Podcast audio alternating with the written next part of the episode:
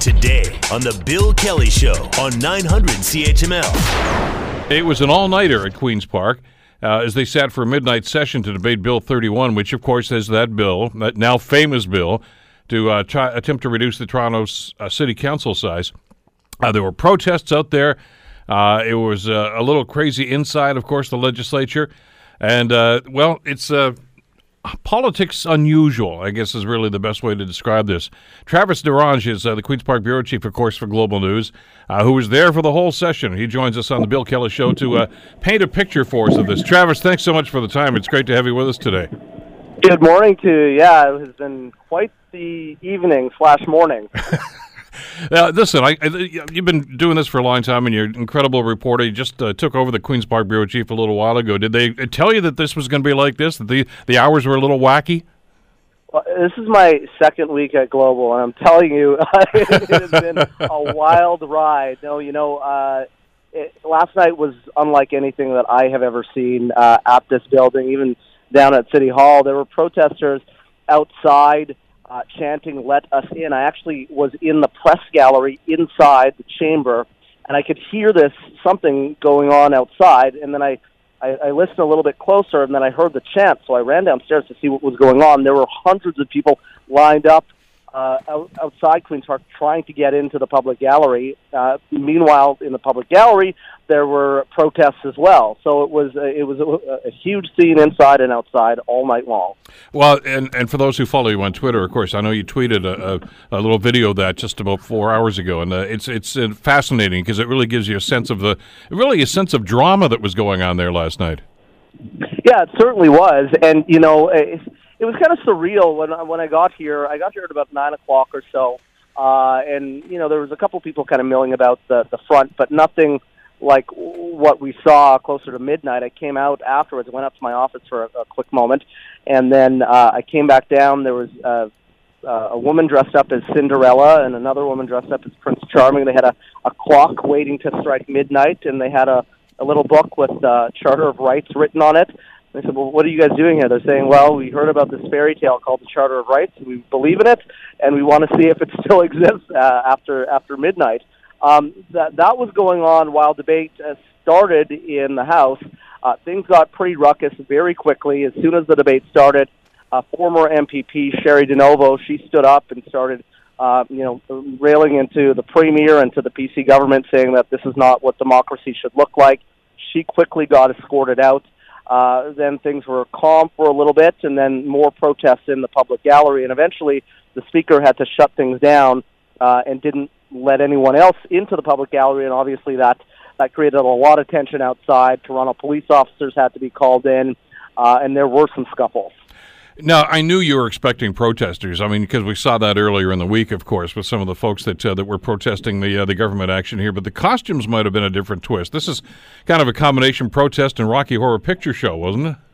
Yeah, it certainly was. You know, there were people dressed up in pajamas. They lay down in a, a row at one point, and they're doing some construction here around part of the building, some renovation. So they have some plywood up, and there were there was like a row of people who were slamming their feet in pajamas on on this uh, plywood board, uh, chanting "Let us in." Uh, you know, uh, notwithstanding, we are standing. So it, it was it was something to see for sure, and it went on. I have to say for hours and hours on end, uh, up until about uh, six o'clock in the morning or so. Uh, at one point during the evening, the leader of the official opposition, Andrea Horwath, she actually left the chamber and came outside to address the protesters. Uh, she was quite popular with them uh, as you would imagine. And she said, you know, uh, I am glad that you're here. I'm glad that you're standing up for democracy. The premier, while all of this was going on, and also while Andrea Horwath was really railing against the, the PCs, he was calm, cool, and collected. He was just kind of milling about the back benches, meeting with people, laughing.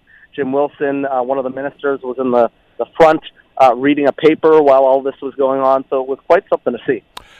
Uh, let, us talk about what happened in there then, and, and, the reason for this. I mean, quite aside from this, the sideshow that was going on on the front of Queens Park there. Uh, this was obviously to try to move this bill along. Now, as you've reported earlier through the week, Travis, there's been a lot of pushback on this already, and the consensus, the legal consensus, seems to be yeah, it might be legal, but it's the wrong thing at the wrong time to do. And and and, and as you reported earlier, uh, you know we've we've had lawyers associations, uh, petitions from lawyers, uh, and judicial experts that have weighed in on this right now. Did the government talk about that or address any of that last night? So the government really feels that they are within their legal rights, uh, and, and to you know a certain degree their moral right and their political right to to do this.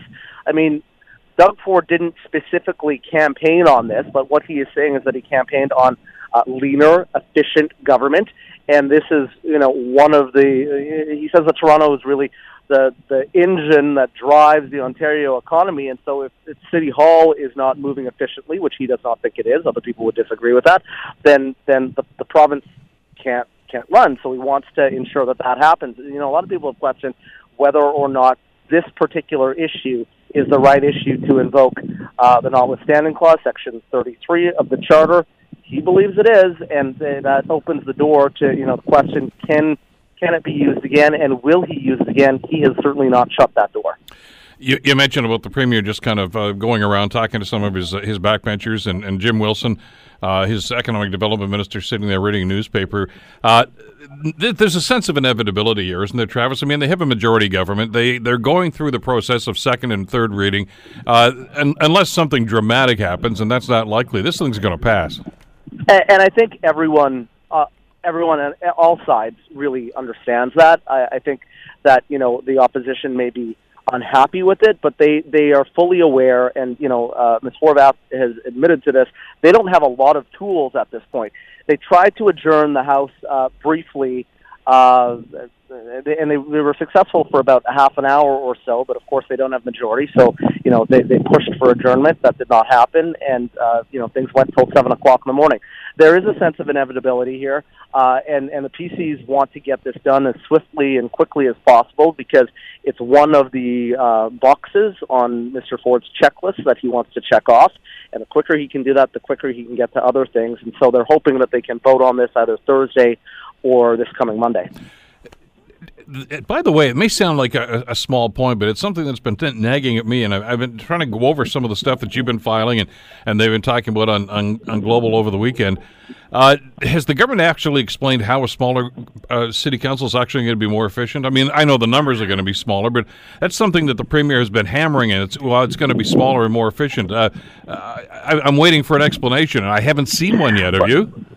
So he he says, and he's of course coming from a business background. And of course, he was a city councilor, and his, uh, his brother, the late Rob Ford, was the mayor of Toronto. He says that you know if you're on a board of directors, you, you you've got a, a small number of people, and the bigger that board becomes, the more difficult uh, the debate becomes, um, and it's tougher to get uh, any decision made. And so he says, from his time at City Hall and from his time in business, he has observed that if you have a leaner, more efficient board or council, decisions get made more quickly. He says there's 25, uh, you know, MPPs for Toronto. There's 25 MPs. There should be 25 city councilors, and he points to, you know, uh, large cities like Los Angeles who have a small number of councilors and says things can can work, uh, you know, as efficiently when you've got a smaller number of councilors. Should note though that in Los Angeles, uh, you know, the the councilors there have a large number of staff. In Toronto right now, each city councilor has about three or four staff members. So they will likely cut the size of council and reduce that, but the numbers of staff members that each councilor will have will have to likely increase. Well, and you've talked about that, and I certainly did. I was on Hamilton City Council here, of course, when amalgamation uh, was foisted on, on this city. And of course, Toronto went through that a couple of years before Hamilton did. And and that was part of the selling job at that time, if you recall, Travis. Well, it's going to save taxpayers a lot of money. Well, in fact, it ended up costing more. Uh, because, as you say, they've got to they've got to increase staff to try to cover the workload, and uh, then you've got people that are going to take retirements and their buyout packages. It can get into a real financial quagmire, but nobody seems to be talking about that in this discussion. He says that this is going to save twenty five million dollars in salaries and and other savings. Uh, you know, the the critics would would uh, contest that, say that that that, that there's no real uh, proof to the pudding when it comes to that figure.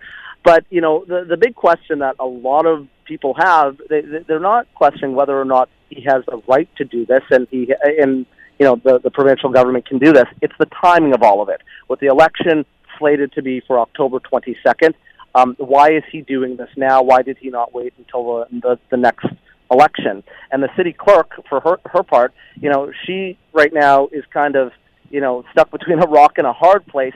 Uh, right now, they're in the 47 model. When this legislation passes, if it passes, they'll be back to 25. And so she's kind of been in flux with that, so much so that she has retained her own lawyer because she's responsible. It's on her to run a fair election and she doesn't know whether or not she can actually do that for October 22nd. This is a pretty tight time frame they talked about, though, isn't it? If this bill passes, and, and I heard you reporting earlier that it could be as early as Thursday of this week, uh, they've only got, what, 48 hours to decide whether or not they're going to run in the election and, and in what area they're going to run? Yeah, and, and you know, uh, Jen Hollett, who is a former NDP, uh, uh, NDPer, and also she used to be with Twitter Canada, she was here is also a MuchMusic DJ way back in the day. She was here, and and she's one of uh, a couple of uh, candidates right now that are not registered to run in the 25 ward election. She's registered to run in the 47, and so uh, you know she's kind of in limbo right now. Doesn't know whether or not she's going to be able to run because uh, the, the the deadline for that to sign up for the 25, I think, was the the 14th, and now, of course, we're going to pass that date possibly. Um, and so, where does that leave things? So, there's a lot of question marks. There's a lot of people that are in limbo right now. Um, but uh, the Ford, the premier, he is set on doing this, and uh, you're likely not to see him uh, really turn back on that at all, despite the protests and despite all the theatrics that we saw here last night. Travis, are there any other uh, parliamentary tricks that, that, the opposition can pull here to try to delay this? Uh, I, I, I, mean, I, as you know, I know they tried to adjourn last night, and, and, that obviously created a bit of a debate. But that was only about a half hour, forty minutes, I think, as you as you were talking about. But uh, and any other tactics they can do to try to, to move this thing forward and, and, and maybe miss that deadline? Any other tricks in the bag? There, there's not much left in the bag. You know, they've tried all of the legislative tools that they've got at this point. Um, you know, you saw last week, I guess it was at this point, and kind of time is uh, kind of blurring all together for me. Um, but you know, you saw the NDP slamming their their their uh, desks and uh, getting kicked out one by one. That was one tactic. And then, of course, the adjournment today for a little while. But really, they they, they can't do a whole lot. Um, the other thing I think we talked about this when I was on with you the other day uh, is that all the leaders of the main parties are, are leaving either tonight or tomorrow morning to go down to the Chatham Kent area for this plowing match, which is a bit surreal to some people that they're going to do that while this major issue, which is a huge priority for the government, at least to say it is, um, is before them, and they're they're going to uh, hop on tractors. But they, you know, they they also uh, are cognizant of the fact that they they can't alienate uh, folks in rural communities in this province, and so they want to do that. Uh, not only because they want to talk to some of those folks, but for, for the optics of it as well. That's rather bizarre, and I know for people that have lived in urban areas, they may not be able to relate to that. But it was, it is one of the things that I found rather uh, interesting about this whole thing that they're not looking at the deadline about whether or not this is going to be convenient for people running in the Toronto elections. It's hey, we have to get down there for that plowing match. But you're right. Traditionally, it's been a photo op for all the party leaders, and it is a big deal in, in southwestern Ontario. Yeah, and I don't think they want to break with tradition because I think that you know some of the rural voters might look at that and say, okay, uh, you know, city business, these city slickers, they're taking over, um, and we have legitimate concerns as well. And this is one of the opportunities where we get to meet with the leaders, we get to to talk to them one on one about our concerns, uh, and and have a little fun as well. So I think it's important to the folks in that community, and it's also clearly important to the leaders uh, of all these parties uh, to to get down there. But certainly, we did put that question to uh, each of the leaders, and you know they're all kind of pointing to the others and saying, well, you know, the NDP want to go and the Liberals want to go, and and the NDP are saying vice versa that the PCs want to go down you, an all nighter again, and and boy, this is this has been bizarre for just about everybody. You've just about had time after all the reports you've been filing on, on global stations and on uh, the Global Morning Show. What do you get? Time to change your shirt, grab a quick breakfast because these guys are back to work later this morning, aren't they? N- not quite yet. And what time is it here right now? It's nine twenty-two. They're back at it in about an hour or so for question period. I just got off the phone with uh, the director of communications for the premier. I said, "Is Mr. Ford actually going to be there, or is he going to be napping?" Uh, he is going to be in question period apparently, and so is the leader of the opposition. So Uh, they they probably grabbed a quick coffee, a shower, and they are they are back at it. The House is going to adjourn though likely at at two o'clock this afternoon, so folks can get down to the Chatham Kent area. I actually am going to be going. I'm getting up bright and early tomorrow morning, 5 a.m. to head down there to cover that. Well, and you'll be covering the question period as well. So I'm going to let you go and get that change of shirt and a, and a quick breakfast. Travis, thanks as always. Great reporting all through the night. I appreciate the time today. Anytime, Bill. Appreciate Take care. Travis Dhanraj, of course, the Queen's Park Bureau Chief with Global News. Very, very weird stuff going on at Queen's Park. The Bill Kelly Show, weekdays from 9 to noon on 900 CHML.